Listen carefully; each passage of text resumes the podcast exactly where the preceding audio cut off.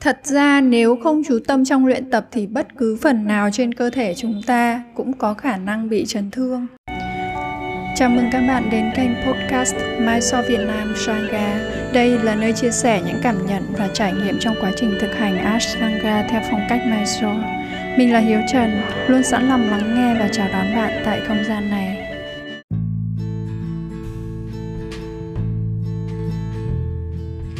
Chào các bạn ngày thứ bảy tươi sinh. Chủ đề tuần này Mai So Việt Nam Sangha sẽ trả lời câu hỏi mà Mai So hay được hỏi, Mai So Việt Nam hay được hỏi đó là tập Ashtanga nhìn khó và nặng quá, vậy liệu có hay bị chấn thương hay không? Câu trả lời là có và không. Có là vì trong chuỗi các động tác của Ashtanga thì có nhiều tư thế thử thách sẽ khó với một số kiểu cơ thể nhất định và nếu không chú ý thì bạn có thể bị chấn thương chính điều này nên là trong các phòng tập yoga yêu cầu quen thuộc đối với một số trường phái như Ashtanga, Inside Flow hay Vinyasa nâng cao là bạn đã từng tập yoga ít nhất 6 tháng. Sở dĩ có yêu cầu này vì thời gian 6 tháng giúp cơ thể chúng ta có thể ghi nhớ được dữ liệu vận động và có thể thích nghi với các động tác khó bạn sẽ thấy tập Ashtanga nặng và khó nếu bạn chỉ nhìn người khác và tập theo khi chưa thực sự tìm hiểu kỹ về trường phái này cũng như là chưa cam kết đủ thời gian tập luyện. Điều này có thể làm cơ thể bạn dễ bị chấn thương hơn. Hơn nữa, Ashtanga sẽ nặng và khó khi bạn cố thúc ép luyện tập những tư thế khó khi cơ thể chưa sẵn sàng Điều này là một trong những nguyên nhân dễ gây ra chấn thương nhất là đối với các bạn mới chuyển từ trường phái khác qua tập Ashtanga. Có ý kiến cho rằng tập Ashtanga có thể làm cho bạn chấn thương cổ tay vì phải làm quá nhiều Vinasa và Chaturanga gây ra cái áp lực cho cổ tay, hay sẽ có nhiều vấn đề liên quan đến lưng khi thực hiện quá nhiều các động tác ngả sau.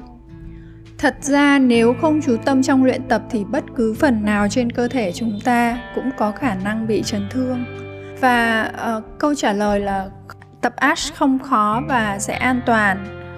khi mà bạn đã tìm hiểu kỹ và cam kết luyện tập cái trường phái này đủ lâu để nhận ra được cái yếu tố cơ bản, yếu tố cốt lõi giúp bạn tập các tư thế thử thách. Mai so Việt Nam đã từng thấy những người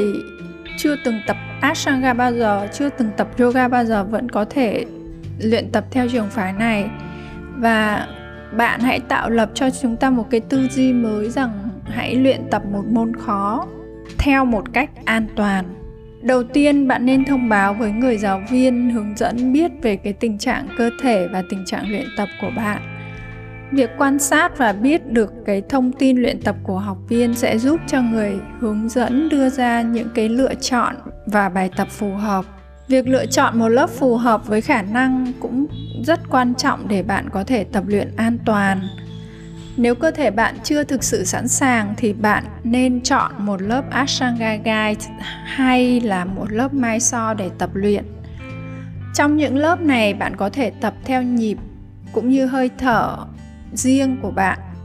Bạn nên tránh vào những cái lớp Ashtanga khi chưa kiểm soát tốt hơi thở cũng như các động tác, vì bạn, lúc đó là bạn đang phải tập theo cường độ của người giáo viên. Và khi không làm chủ được hơi thở và chuyển động cơ thể thì bạn dễ bị chấn thương hơn.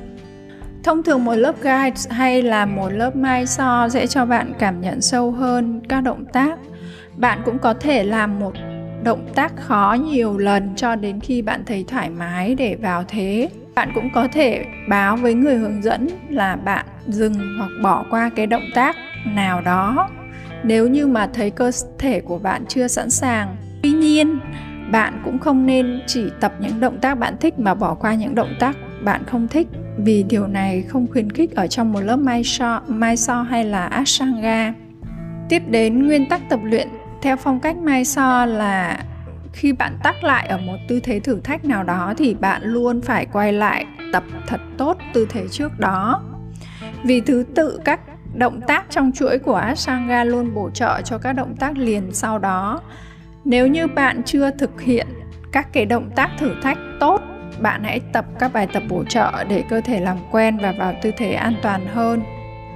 Bạn hãy luôn nhớ tập luyện dưới sự hướng dẫn của giáo viên hoặc một người có kinh nghiệm luyện tập. Tuy Ashtanga có nhiều động tác khó và thử thách, và bạn luôn phải chắc chắn rằng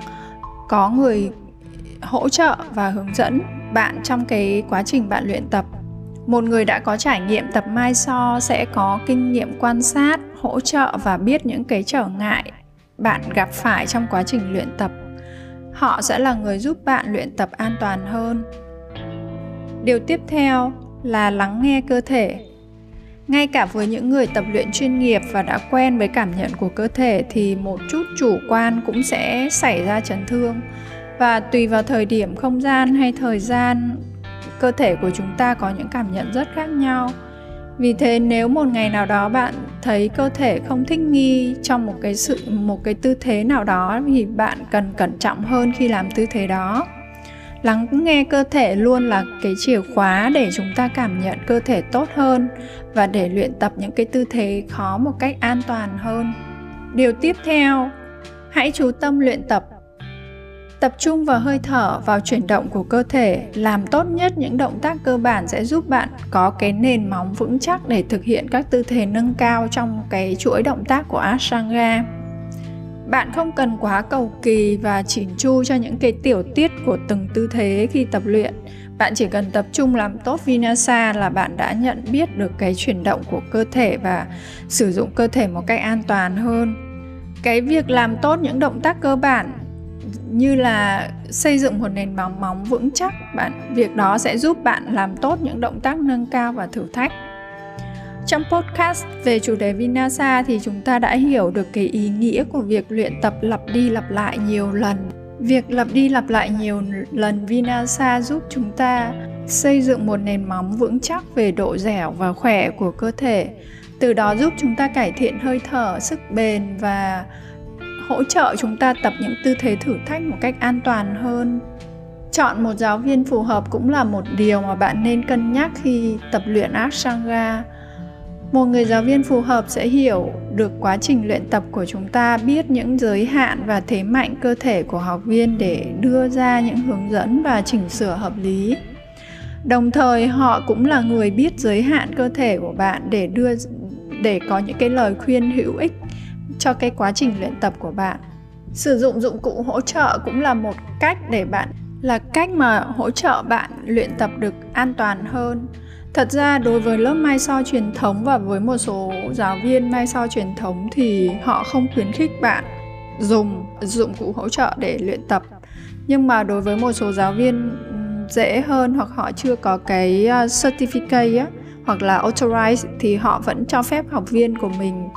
dùng dụng cụ hỗ trợ cho việc tập luyện như là dùng vòng để hỗ trợ cho cái cái à, giúp cho chúng ta thực hiện các cái tư thế ngả sau dễ hơn hoặc là dùng gạch yoga cho việc jump back jump through. Tất nhiên là tùy quy định của mỗi giáo viên và mỗi phòng tập và bạn sẽ là cái người mà lựa chọn ra cho mình một cái cách tập phù hợp nhất.